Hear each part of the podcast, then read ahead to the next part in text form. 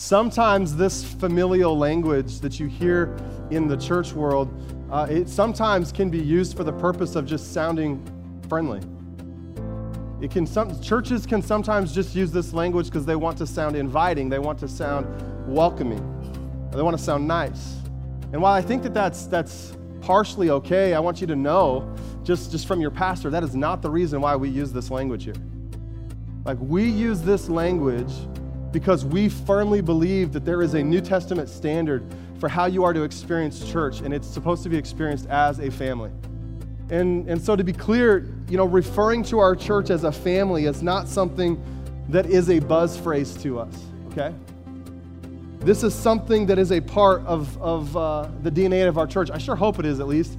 It's for sure something that we are trying to put into the DNA of our church. That one of the key identity markers of New Point is that we would do church as a family. Now, let me just tell you, this is not something that we are going to simply just drift into. You don't just wake up one day and roll out of bed and come to church and you're like, oh man, look at the look at the culture of this place, or look at the you know how they we just do church as family. This is something that we have to live into intentionally because it's not easy to be a spiritual family. Let me just tell you, it's not easy. And some of you you've been in different church contexts and different places where you know you've experienced heartache in church, you've experienced heartache in the family of God. It's not easy to do life with a spiritual family. And it's why we can often prefer the language of family over the practice of it.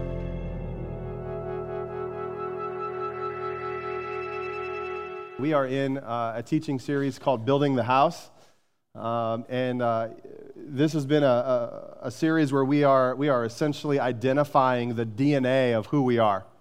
Uh, who is New Point? What are we about? What are, what are our values? What kind of culture are we trying uh, to create here? This series is our best attempt at putting into words uh, the kind of experience that we want you to have as you interact with this house, as you, as you interact with this church, as you interact with this family. And so, this, this series is really meant to reveal the, the bricks uh, that we want to use to sort of build the culture here at, at the church. Um, if you were to view our church as a sort of a construction project, uh, then the topics that we have been teaching on uh, each week and the topics we're going to continue to teach on uh, here over the next few weeks, um, these are the materials that we want to use to sort of build this house.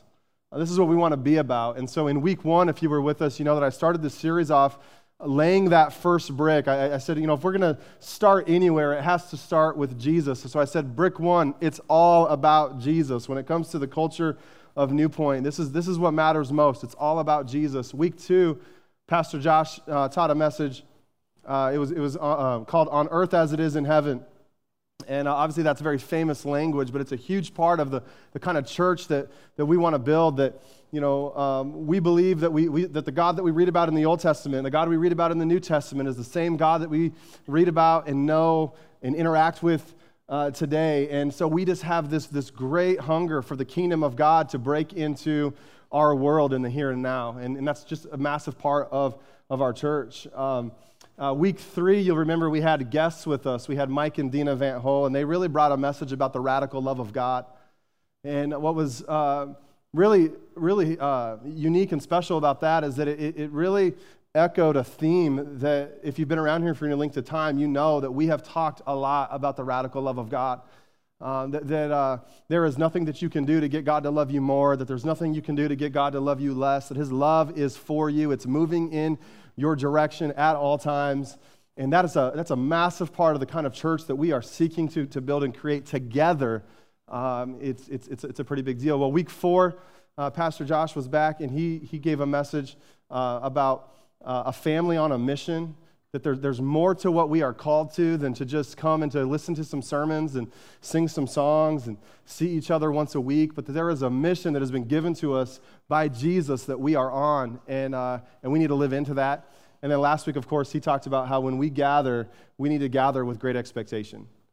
Uh, there needs to be this curiosity, this expectation, this wonder of what God might actually do in our midst as we come together as, as the people of God. And, um, and so today I want to I wanna just continue on in, in uh, just sharing with you the, the culture of the church that we're, we're building right now. And I'm going to lay the sixth brick. Uh, and so if you're taking notes, that is this it's church as family. Church as family. Uh, a big part of of what we're trying to do here is we want to experience church as a family. Now, let me just let you know something right off the bat. This is probably not going to be your most favorite message that I have ever given. Uh, I, I, can just about guarantee that there will be, if you were to think over the last few years, there probably are others that you would rank higher. This one probably won't be there. But what I do know about this message that I'm about to give you is that if you would engage, if like if you would, if you'd open up your heart, if you lean in and engage with me, I really believe that there are some some profound things that God wants to reveal to you and to me about why we are to experience church as a family, why this is so critical to the way the church is designed to function uh, and operate. If you've been at church for any real length of time, then you know you've you've you've probably heard the church described as a family. Uh, describing the church as a family has, has almost been a buzz phrase uh, that gets thrown around a lot, and I think mostly for good reason because you know we want the church to be friendly, don't we? Like, it's better than the alternative. Like we we want the church to be relational. We want the church to be inviting, but not because this is our idea. And we're thinking about, you know, how do you, how do you design a church? I know we should make it feel like a family or we should use familial language. No, we, like, we use language like this because we believe that this was God's idea for the church from the very beginning. Right? That he would, that he would rescue those who, who, were, who were lost and then invite them to be a part of his family. That's what he's done for you and that's what he's done for me. We are a part of the family of God. And so if we are going to experience church this way, then we have to probably start by asking a pretty, a pretty important question, and, and that question is like, what do we mean? So, what do we really mean when we talk about the church as a family? You know, what, what, what do we mean when we say that a huge part of the culture we're attempting to build in this church is that we would experience it as a family? And so I want to kind of take the, the remainder of our time today sort of, sort of answering that, um, just, just sort of leaning into that, that question, that thought. You know, Sometimes this familial language that you hear in the church world, uh, it sometimes can be used for the purpose of just sounding friendly. It can some, churches can sometimes just use this language because they want to sound inviting, they want to sound welcoming, they want to sound nice. And while I think that that's, that's partially okay, I want you to know, just, just from your pastor, that is not the reason why we use this language here. Like, we use this language because we firmly believe that there is a New Testament standard for how you are to experience church, and it's supposed to be experienced as a family. And, and so if you read the New Testament, you, you, can, you can read through it, and, and you will find that there are multiple examples. There are multiple phrases. There are multiple times where the people of God are referred to as a family. In fact, the Apostle Paul, more than once, he talks about the, the, the, the, the people of God as, as the household of God or as the family of believers. In fact, let me show you this one example in Galatians chapter 6, uh, verse 10. It says this It says, Therefore, as we have opportunity, let us do good to how many people? To, to all people, especially to those who belong to the family of believers. So I read this verse and I read other examples in the New Testament from Paul, and, and I just believe that Paul isn't just telling us to. Uh, you know, to, to, to treat those in the church as, fa- as family. I think he's telling us to treat those in the church as, as close family. Like, not just as family members that you see, you know, once or twice a year at some family get together uh, and, and, sort of have to put up with for a little while, but I think that the, what, you know, what they're really trying to communicate in, in this New Testament literature is that we would treat those who are part of the family of believers as close family members. And, and so, to be clear, you know, referring to our church as a family is not something that is a buzz phrase to us, okay? This is something that is a part of, of uh, the DNA of our church. I sure hope it is, at least. It's for sure something that we are trying to put into the DNA of our church. That one of the key identity markers of New Point is that we would do church as a family. Now, let me just tell you, this is not something that we are going to simply just drift into. You don't just wake up one day and roll out of bed and come to church and you're like, oh man, look at the, look at the culture of this place, or look at the, you know, how they, we just do church as family. This is something that we have to live into intentionally. And so uh, we're going to talk about that uh, the rest of, of, of the morning here. But what I want to do is give you some historical and biblical context for experiencing church this way. I want to give you some historical and biblical examples. And so uh, Rodney Stark, in his very famous classic book, uh, The Rise of Christianity, Uh, it's, a great, it's a great book if you care about learning uh, some of the history of the church and how it uh, became what it is uh, today, how the movement really got started. But in, in this book, Stark writes about the growth of the early church and how you know, it is arguably Uh, the most remarkable sociological movement in all of human history. And so in, in, in here, he talks about how, you know, 40 AD, so roughly seven years after, you know, the death, resurrection, and ascension of Jesus, he says that there was about 1,000 Christians that existed in the entire Roman Empire. He goes on and says that, that about 350 AD, so about 300 years later, he says there, there was about, about 30 million Christians in the entire Roman Empire 300 years later. He says that, he says that 53% of the population converted to the Christian faith, those who were living in the Roman Empire at the time. In fact, in the book, Stark says this, it's not on the screen, but he says, Jesus was a miracle worker who spent nearly all of his brief ministry in the tiny and obscure province of Galilee. Often preaching to outdoor gatherings, a few listeners took up his invitation to follow him, and a dozen or so became his devoted disciples. But when he was executed by the Romans, his followers probably numbered no more than several hundred. So, Stark in this book, he's a sociologist, right? So he is, he's trying to understand the movement of the early Christians and how it went from this tiny, obscure, uh, you know, uh, group to, to something uh, that, that became uh, absolutely incredible. And, and so he asks this question in the book. It's on the screen if you're taking notes. He says, How is it possible for this obscure Jewish sect to become the largest religion in the world? How, how, is, this, how is this possible?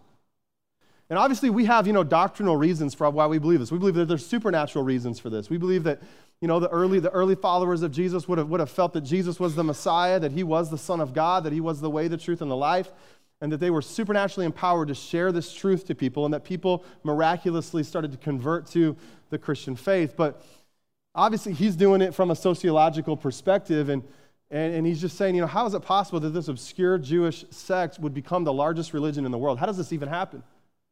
So if you, if you remove some of the supernatural elements that we all you know, uh, ascribe to, uh, is it possible that there's some, there's some other reasons as well that we need to look at that are more, more practical? You know, because Jesus' ministry, uh, it was relatively small. It was short, right? It, it, was about three years. About, about three years, you know, that Jesus had a ministry here on, on earth. And, and, and, you know, like, like Stark says, it happens in this really obscure, remote area, uh, seemingly in the middle of nowhere in Galilee. And yet, somehow, someway, the teachings of Jesus and the followers of Jesus bring the Roman Empire to its knees. And the question that's asked here by Stark is, he says, like, how, how does this happen? How, how does this actually begin to happen? If you're taking notes, this is what he says. He says, The early followers of Jesus brought the Roman Empire to its knees through deep love for each other and unprecedented love for the stranger. This is how they brought the Roman Empire to its knees. This is how the movement of Jesus expanded from just, just several hundred people at the time of his death to roughly 30 million people 300 years later. In fact, Lucian, who was a second century enemy of Christianity, uh, writing in the second century, so this is about 150 years after Jesus dies, this is what he says. He's writing this to the emperor of Rome. Okay, so th- th- we have this on record. This is what Lucian says. He says, as he's observing Christians in the second century, he says, It's incredible to see the warmth with which the people of this religion help one another. They lack nothing. Their first legislator, Jesus, has convinced them that they are brothers. So, this is somebody who was an enemy and a persecutor of Christianity, someone who did not like what they stood for, resisted them, you know, at, at every uh, opportunity. And yet, as he observes the early Christians in the second century, he is saying, man, there is something crazy about these people. This Jesus guy that they're following, he has actually convinced them that they're family. He's actually convinced them that they are brothers and sisters, and, and they treat each other this way. And it's incredibly remarkable. And he reports back to the emperor and tells him that. Well, this is some historical context. Let me give you some biblical uh, examples here. Acts chapter 2 is perhaps the most famous place that we see in Scripture um, for the example of how the church functioned as a family. Acts chapter 2, verses 42 through 47, it says this it says, They devoted themselves, this is the early church, to the apostles' teaching and to, fellow, and to the fellowship, to the breaking of bread and to prayer. Everyone was filled with awe, and many wonders and miraculous signs were done by the apostles. All the believers were together and had everything in common. Selling their possessions and good, they gave to anyone as he had need. Every day they continued to meet together in the temple courts. They broke bread in their homes and ate together with glad and sincere hearts, praising God and enjoying the favor of all the people.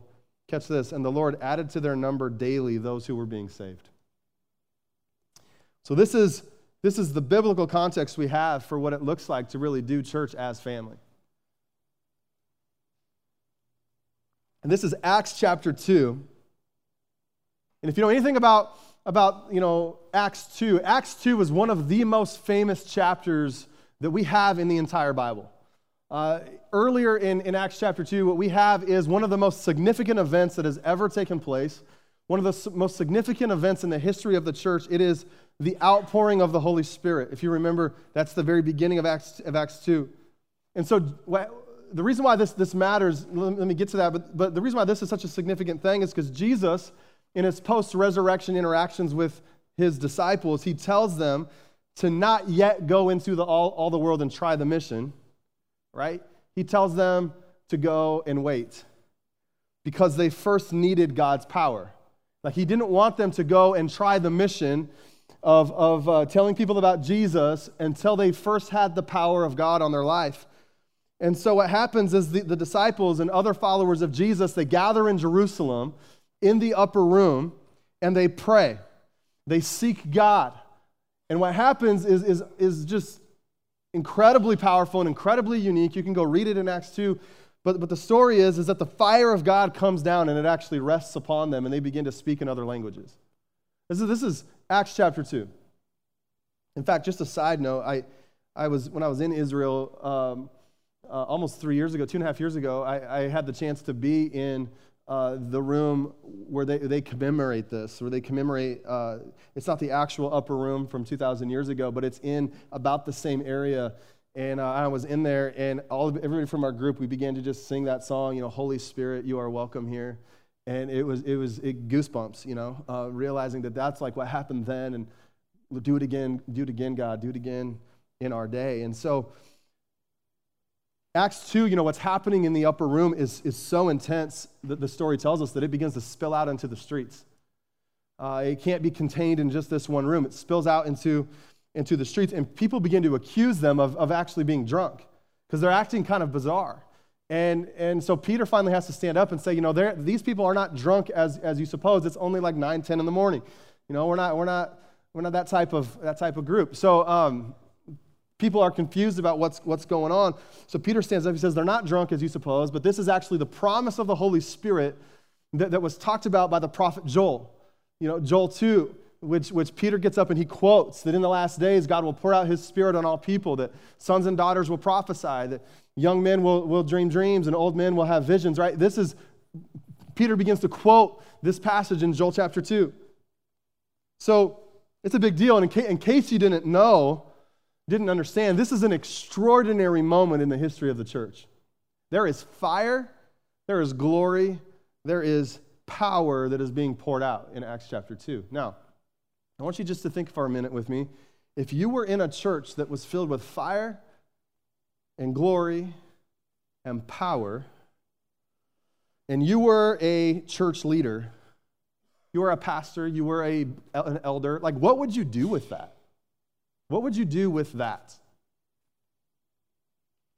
You know, if it was me, I'd probably start thinking about like a global revival, you know? Like, how can we get all kinds of people here? Let's leverage this thing. Let's, let's create a movement. Let's do something that just like blows people away, you know, invite everybody. You know, I would start figuring out how do we leverage this? How do we monopolize this? How do we monetize this? You know, that there's probably a lot of things we'd all start thinking.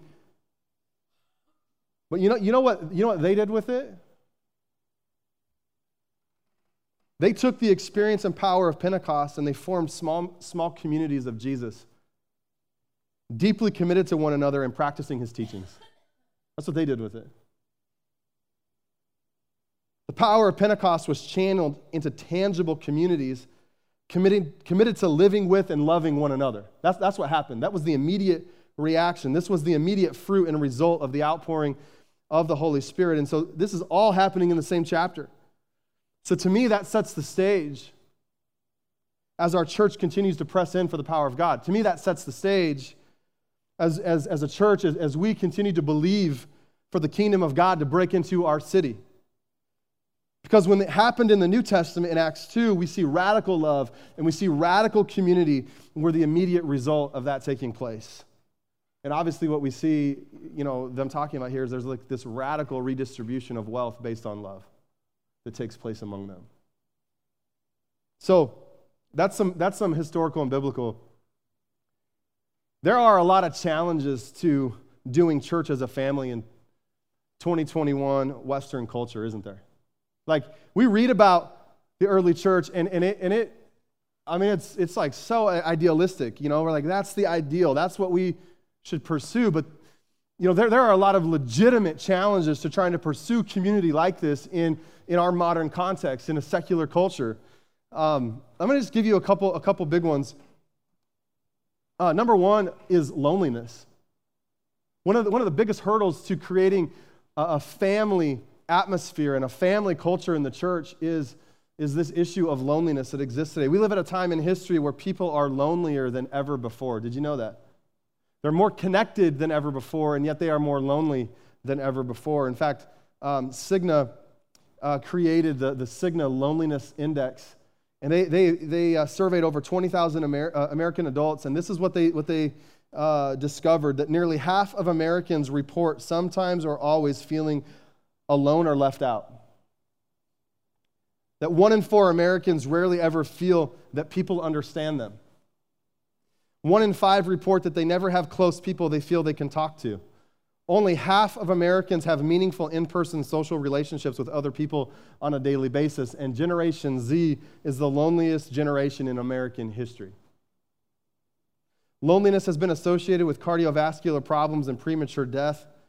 Lonely individuals are less likely to achieve quality sleep. They experience re, uh, reductions in reasoning and creativity.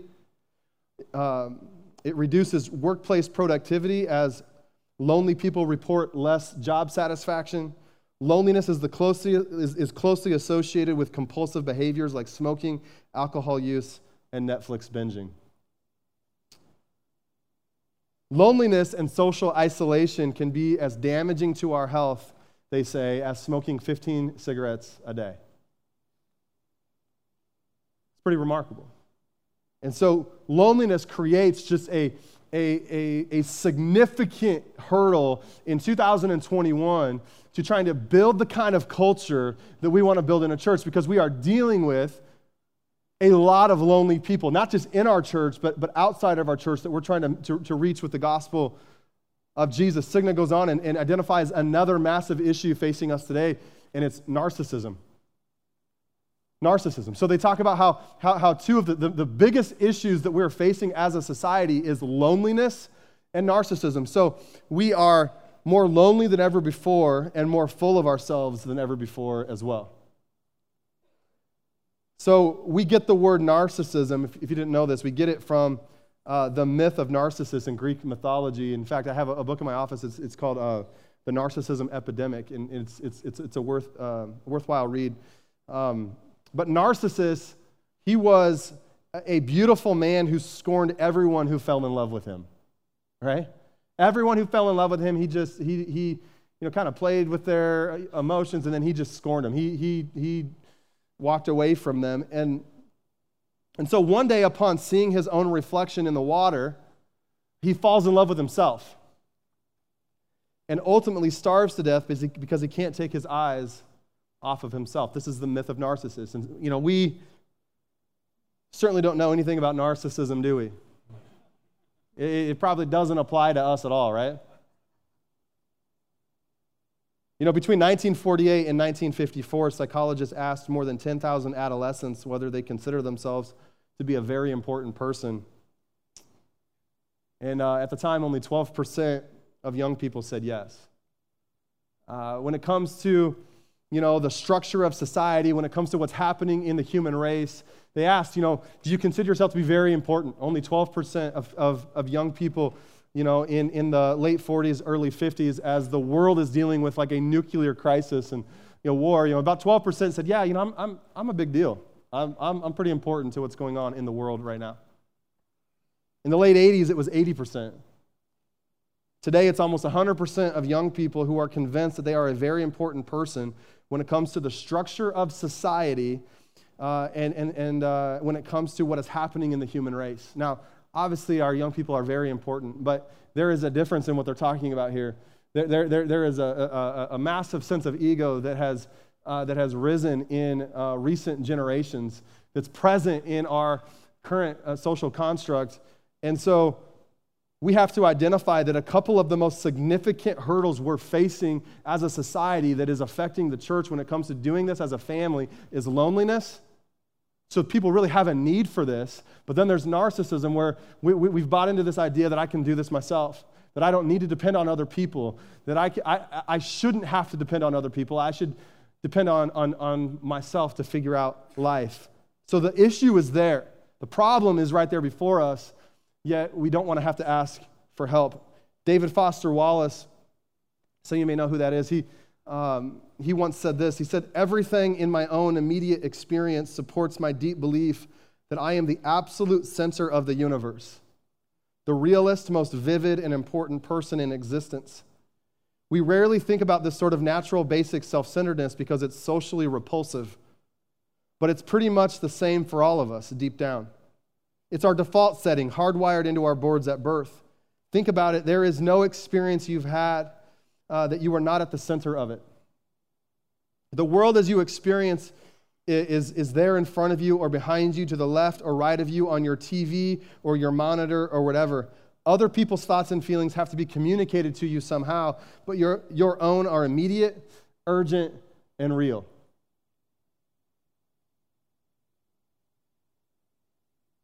And so, two, two major hurdles, and I'm sure there's others we could identify that would be equally as significant as loneliness and narcissism, but it brings up a question in my mind, if you're taking notes how on earth do you build loving New Testament community in a society like this?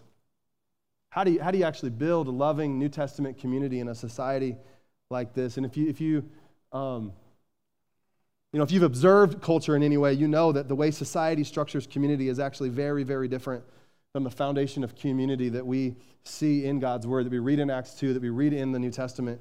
And so the problem, the problem is this. We like the idea of family, but we're not always great at the reality of it. Because it sounds good, doesn't it? Like we like, we like that language. We're okay using familial language. Like we're good with that. But we're we're not always great at the reality of it. The reality of the church as a family is when it becomes challenging. You know, when we are doing church as a family, expressing church as a family, that's when it starts to actually become challenging because it's no longer just a theory. It's no longer just a good idea that exists out there. It's actually like hard stuff because it's not easy to be a spiritual family. Let me just tell you, it's not easy. And some of you, you've been in different church contexts and different places where you know, you've experienced heartache in church, you've experienced heartache in the family of God. It's not easy to do life with a spiritual family. And it's why we can often prefer the language of family over the practice of it. If you're taking notes, I want you to look at this thought with me. Too often we can use this familial language for pragmatic reasons because we want to sound friendly, like I said earlier when, when we should be using this language for theological reasons because that is what we actually are. So we don't just like leverage this language for pragmatic purposes to be appear friendly or welcoming or you know to sound nice. We, we use this language for theological reasons because we know that the Word of God clearly spells it out that we, we are actually family. We're not just family in theory, that we are part of the family of God now, and that there are, there, there are things that that requires of us. There, there, there's, there's realities that that requires of us. And so uh, I'm going to I'm gonna pivot here and talk about uh, and show you just what Jesus, uh, what Jesus says. I want to show you how Jesus redefines family um, if, if you're taking notes. In fact, Mark 3 is where Jesus redefines family for us. It says this in Mark 3 31 through 35. It says, Then Jesus' mother and brothers arrived. Standing outside, they, spent, they sent someone in to call him. A crowd was sitting around him, and they told him, Your mother and brothers are outside looking for you. In verse 33, Jesus says, Who are my mother and my brothers? He asked. Then he looked at those seated in a circle around him and said, Here are my mother and my brothers. Whoever does God's will is my brother and sister and mother. Jesus, in Mark 3, he redefines family for us. Now, this would have been incredibly shocking for anybody in earshot to hear Jesus say this. It would have been absolutely shocking. They, they would have been offended by this just as some of us are offended right now because Israel was a nation that was obsessed with the biological family. Like maybe more than we are. They, they were obsessed with genealogies, they were obsessed with bloodlines. They were, they were obsessed with this because this is how they believed grace was granted that you had to be Jewish. You had to be Jewish in order to be a part of, of the inheritance that God had for you. And so it was a big deal to them, you know, which family you actually came from. And so they tracked that. So Jesus teaches something altogether different here. That God's grace is transmitted via a person's acknowledgement of his lordship and allegiance to his community of faith. And so, in other words, what, what Jesus is really saying is you're not saved because of your Jewish blood, but you're saved because of Jesus' blood. And this is the different, this is the paradigm that Jesus is trying to present to them here in this, in this moment. So let me just let me just sort of backtrack for a moment and, and clear up. You know, Jesus is not undoing the Genesis model of family. Okay, he's not undoing that in any way, where it's it's husband and wife, uh, you know, um, son and daughter, and, and all that. You know, he's not undoing the Genesis model of Adam and Eve and their family, the the you know the model of family that, that most of us experience uh, today. Jesus loves family. But when I look at this story and I look at how Jesus talks about family and he identifies who his real family is, in a way, he is subverting the family structure as our exclusive or even primary loyalty. He's trying to, to help show that there is a new loyalty, there is a different loyalty. Your loyalty, first and foremost, is to Jesus. It's first and foremost to Him. He is showing that what binds us together in Him is intended to be so deep and it's intended to be so foreign to the world. We're a different kind of family. We're a different kind of family. If you're taking notes, we have been trained by our culture to view our family unit, if we have one, as something that is to be self contained and self sufficient. Part of the challenge and need for the church is to make sure that we are intentionally weaving in the wider family of God into our family life. So, so the, the, the, you know, Western culture pri- primarily really, really brings, brings these ideas forward that the family unit, the nuclear family, is intended to be self contained and self sufficient. But this is not the way that Jesus teaches, and this is not the way that, that, that, uh, that, that the New Testament lays out how we're supposed to, to, to do life. The New Testament lays out for us that we are to experience life together as family in the body of Christ and that we are to intentionally weave in the wider family of God into our family life. That, it, that, that our, our family unit, you know, our kids, spouse, and all that, it's not meant to be self contained and self sufficient. That, that we cannot live this Christian life out uh, effectively in, in, you know, exclusively in those terms. That, that we, are, we are meant to depend on other people. That we, that we are meant to lean hard on the family of God and to have them lean on us. That there are deep and meaningful relationships that are meant to be established in our life and in our family through uh, the, the people of God. And so, the typical family stereotype is that you get married, you have a couple kids, you get a dog, and then you pull up the drawbridge, you know? Um, and that's the basic unit by which you do life. The Bible paints this picture that our biological family and our spiritual family, they need each other. That it is not right and it is not healthy for them to exist apart from each other. But how many you know that this is, this is incredibly difficult for churches in the West? Because instinctively, we are individualistic, aren't we? We are consumers. That is, that is like a massive part of our cultural identity is that we are consumers. And so if we aren't getting out of our church what we feel we should be getting, then most people go and find something else. Rather than, you know, am I coming to church to give and to serve and to be a blessing uh, to others? And so there is there, there, there, there's a breakdown. People go down the street, they go somewhere else because they're just not getting out of this what they want, and, and they, they failed to, to view the people that they sit next to and, and serve with and love with as people who are a part of their family and people who are a significant part of their spiritual success. So, here in Mark 3, not only does Jesus redefine family, but he, he actually inaugurates through his life and his ministry a new family of God. That, that's, that's what we really see happening, right? That, that, that God rescues those who are lost and then he invites them to be a part of his family. This is a, a family of disciples who, who follow him with their whole lives. It's a family that welcomes widows and orphans, slaves and freemen, Jews and Gentiles. The church, therefore, isn't a bunch of families that simply meet together every Sunday. The church is a family. We, we actually are a family. The early church got it. And you know, sure, there were people who still got married and they had families, and that was, that was definitely encouraged. But there were people who also didn't. There were people who didn't get married. There were people who didn't have families. They chose, some people chose not to, just out of devotion to Jesus. And so the unmarried, the widows, the abandoned, all these people, you know, they, we find that they were welcomed in as full family members into uh, the family of God.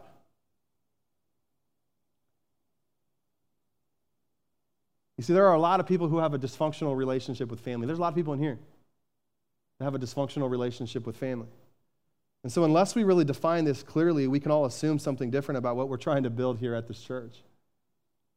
And so, so you can think, well, okay, my context for family has been this, and so I guess that's what we're trying to do. We're trying to build something incredibly dysfunctional, you know, or, or uh, we're, we're, trying to build something where we just never talk to each other, you know, or, or, whatever. That is absolutely, we're trying to build a biblical um, environment of what family is supposed to look like. And so, you know, the passage we read in Acts chapter 2, it reveals some core principles that I want to show you here, here, here quickly that actually make the kind of family experience we long for in church even possible. Um, so Acts, Acts 2, um, 42 through 47, it gives us some core principles. There's three I want to just give you fast. One is this a deep devotion to one another. This is what we see in the early church, that there was a deep devotion to one another. Uh, let, let, me just give you verse 42 right here. It says, They devoted themselves to the apostles' teaching and to, and to the fellowship, to the breaking of bread, and to prayer. And so what we see is that it is devotion that makes everything else possible. They're devoted to one another. They're not, commit, they're not content to just meet together once a week. They met daily. They cared, cared daily. They won souls daily. They studied the scriptures daily. Christian life for them was not a once a week activity, okay? But it was a way of life and it was a culture because they believed that the resurrection of Jesus actually changed all of life. It changed everything about them. And so they lived it out this way. And so if you're taking notes, according to Acts 2, the church is this it is the community of the devoted expressing their allegiance to Jesus through devotion to Scripture, fellowship, intimacy, prayer, the Holy Spirit, generosity, evangelism, mercy, gathering together, large and small, thankfulness, and worship. This is the church. This is what the church is. The church, make no mistake, it is not a building, it is not a location, and it has never been those things. It is this. It is this right here. How many of y'all know that it looks so much different today, though? What we read then is different than what we see and experience now pastor I follow, he took Acts chapter 2, 42 through 47, and he rewrote it, uh, which I, I, don't, I don't encourage you to do that. Um, but he rewrote it um, to really resemble uh, not the culture then, but the culture now. He rewrote it to resemble not the, not the way the church was then, but to resemble what the church is now. And this is what he said. Uh, Acts 2.42, rewritten for a modern application. He says, says, they studied the apostles' teaching when they had time – they went to fellowship when they could fit it in. They prayed when they needed something and got coffee together every now and then. They were content without and had low expectations for signs and wonders in their midst. They sometimes talked about generosity but kept all of their possessions for themselves. Two out of five Sundays they came to corporate gatherings. They didn't invite people into their homes and rarely, rarely revealed their hearts. They were largely irrelevant to all the people, and occasionally someone was randomly saved.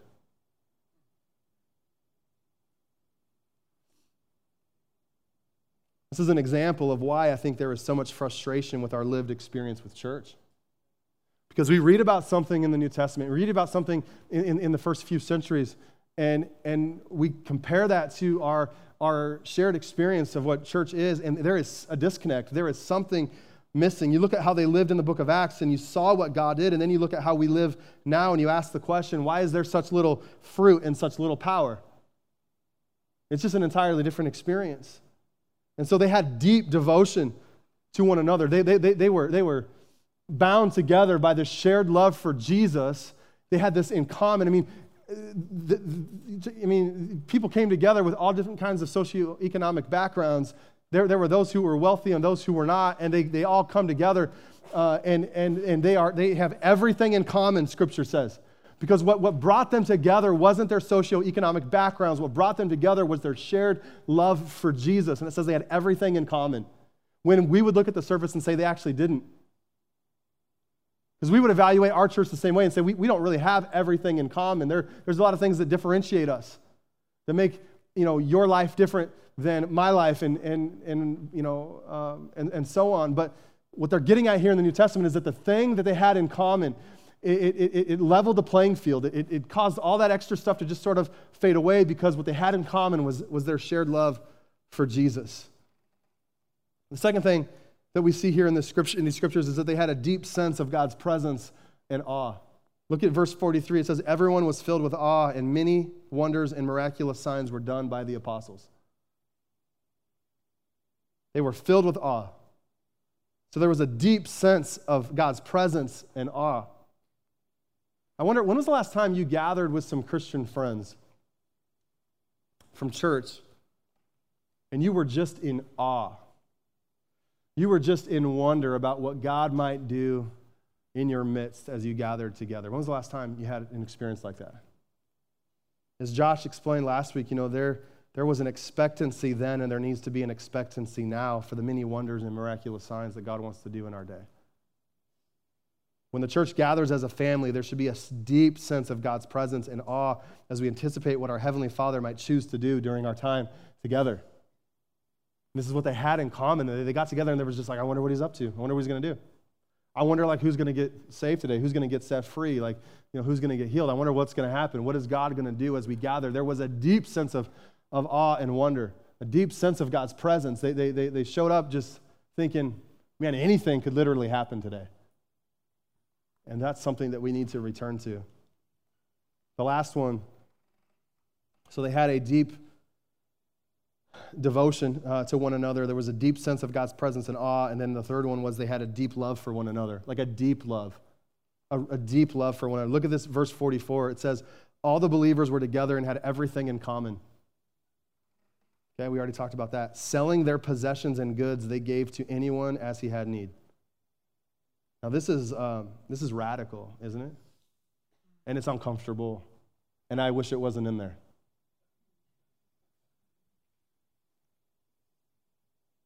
You know, two of the most dominant economic systems that have, that have uh, existed in civilization over the last hundred plus years is um, communism and free market capitalism. Communism has had its opportunities last century, and the result was what we would all call less than human flourishing, you know? Capitalism, on the other hand, has probably done more to alleviate human suffering than any other economic system in human history. However, there is still a lot of tension that, that maybe some of us feel. There's a lot of tension that exists out there in, in society as we look at the giant excesses between the rich and the poor and we try to figure out how do we bridge the gap to help people who are suffering. There's always tensions out there that exist between capitalism and communism. It, it, it's always out there. But in the New Testament, we see something incredibly unique. We see something incredibly unique in the New Testament church. This is what it is. I don't have this on your screen, but if you're taking notes, it, what we see is a voluntary redistribution of wealth based on love. It is a voluntary redistribution of wealth based on love. Because if you force people to do this, it just doesn't work. You tell people they have to do this, you start garnishing their paychecks, it doesn't work, does it? Yeah, obviously, the, it, it doesn't work. We've seen it in history, it does not work. But when the love of Jesus comes into someone's life and it melts their heart and it melts their selfishness, something incredible begins to take place. And what we see in the early church was that at will and as needed, people would sell their homes and their possessions and they would pay off each other's debts. You know, if this, if this happened today, um, it would catch the attention of the entire world, wouldn't it? Wouldn't it? I'm not, I'm not telling you that you got to do this. I'm, I, I, I mean, it'd be interesting. Uh, But all I'm saying is that it would catch the attention of the entire world. It'd be a New York Times article. Right? If, if somebody chose to do that, if we did that here, like if something happened like that, like, hey, I have, I have excess, I'm just going to sell it. I know there's some people in here who don't.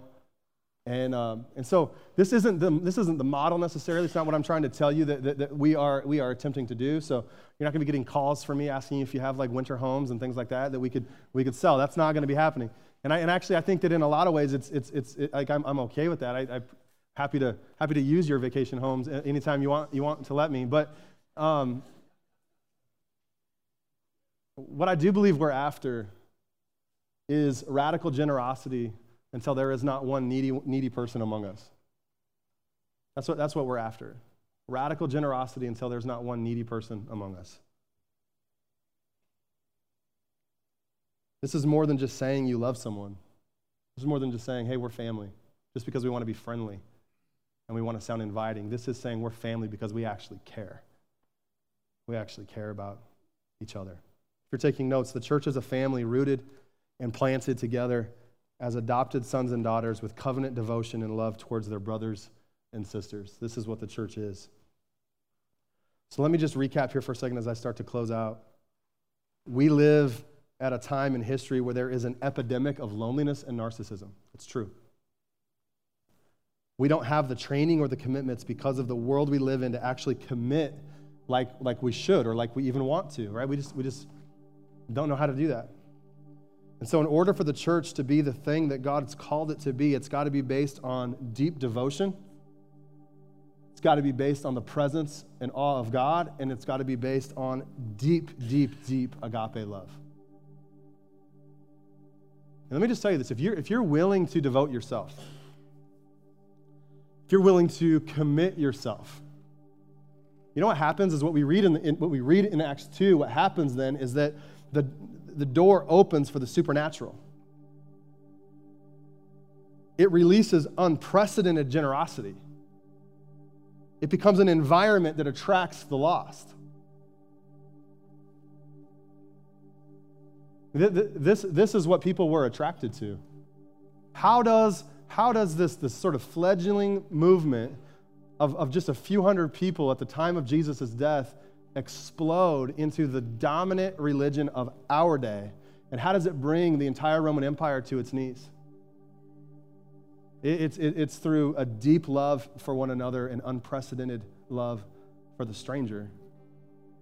It's, it's, it's possessing something in our community that does not exist out there in secular culture.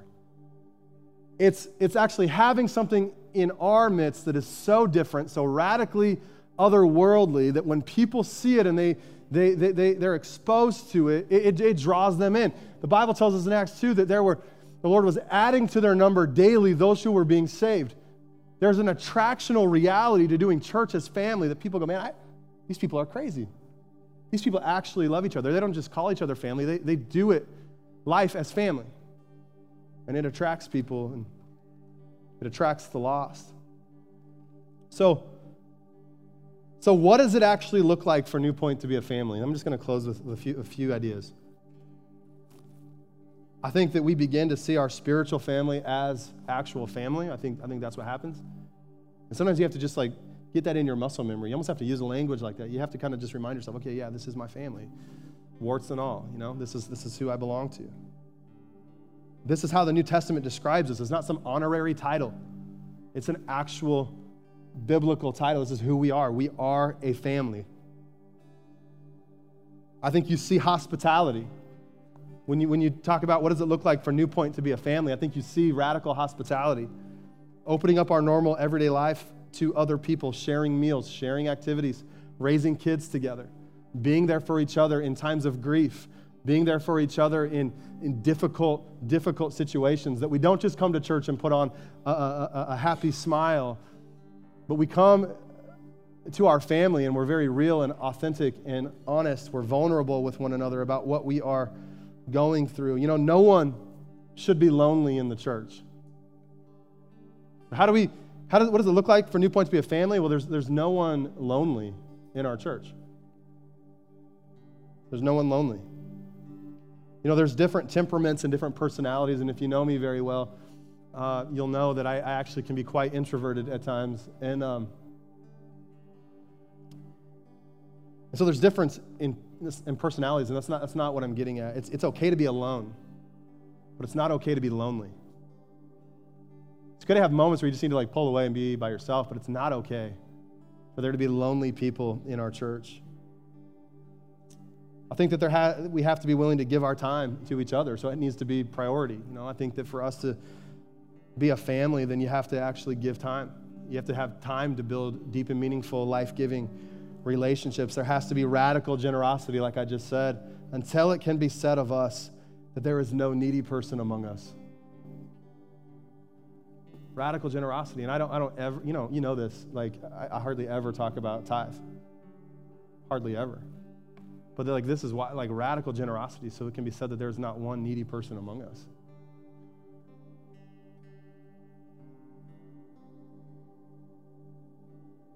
It's okay to have things, but you can't let things have you. And when we do church this way, when it looks like a family, then what we find is that the lost are drawn. They just are compelled. They think, man, I haven't seen something like that.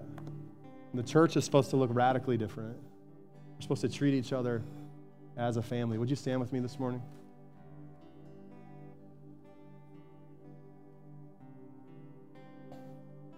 Would you just bow your heads just for, for one moment as I get ready to close in prayer? I was just wondering, you know, as I talked about loneliness, narcissism, I'm wondering if there's any of you in here today with heads bowed that you would just say, you know, that this is a pretty lonely season. Could I just, could I just see your hand if that's you in here today? You just say it's a lonely season. This is a lonely time in my life. Hmm.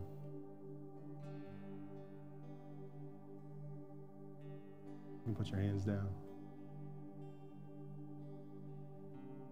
How many of you would say that this is just a season of my life where I'm thinking about myself far too much? And I need to get my eyes off of all of the things I think I need and I need to start getting my eyes onto the things that really matter most. Church, there's just hands up in this room for both of those. And you have, you have family in this room that are dealing with loneliness, and you have family in this room that's dealing with some priority issues. What I just want to do today, if that's you, if you raised your hand, and if you didn't, if you would just together, if we would just sort of just take this moment and just invite the Holy Spirit to come and just do, do something in our, in our time together here. Father, we ask now for you to come. God, I pray that you would put your arms around every person who raised their hand, just admitting that this is a lonely season. And just as their pastor, that breaks my heart, God. Father, we want to we want to build a church that would that it could be said of us that there's not one lonely person among us. And so I ask God that you would just open the door for deep and meaningful, life-giving friendships to exist here in this church. God, show us how to do it better. Give us a strategy for deep community in this church that would resemble your heart and your idea and your original design for how church should work. God, show us how to do it. I pray that we would prioritize this. I, I pray, God, that we would see people who, who maybe are sitting by themselves. We may, may, God, see people who we've never talked to, and we'd start to maybe just invite them out to lunch. We'd, we, we'd, we'd, we'd ask them their name. We would just, just ascribe value and honor to them and get to know them as, as a family member, God. And I also pray for the rest of us in here who would just say, you know, this is just a season where I'm just too caught up in myself. I'm too caught up in what I got to do. I'm, I'm too focused on my stuff that I have a very difficult time seeing other people. And so I ask for you just to free us from this sort of cultural rhythm. I ask for freedom, God, to come to this, this very, very cultural norm that, that just, just seems like the way we got to do life, the way it's meant to happen, the way it's meant to, to flow. And Lord, I pray that there would just become in us this, this high, high value and high, high priority for the people of God, for the family of God of which we are a part. so, Lord, I know that this doesn't just happen because I preached a sermon one day. So, God, I am asking for something supernatural to take place in our church where you would begin to build a culture here of a family, that there would be a deep sense of belonging, a deep sense of devotion and love. And I pray that as we gather, we would have a, a, a deep sense of the presence and the power of God in our midst. Lord, come and do in our church what only you can do, oh God. We give you thanks today in Jesus' name. Amen. Amen.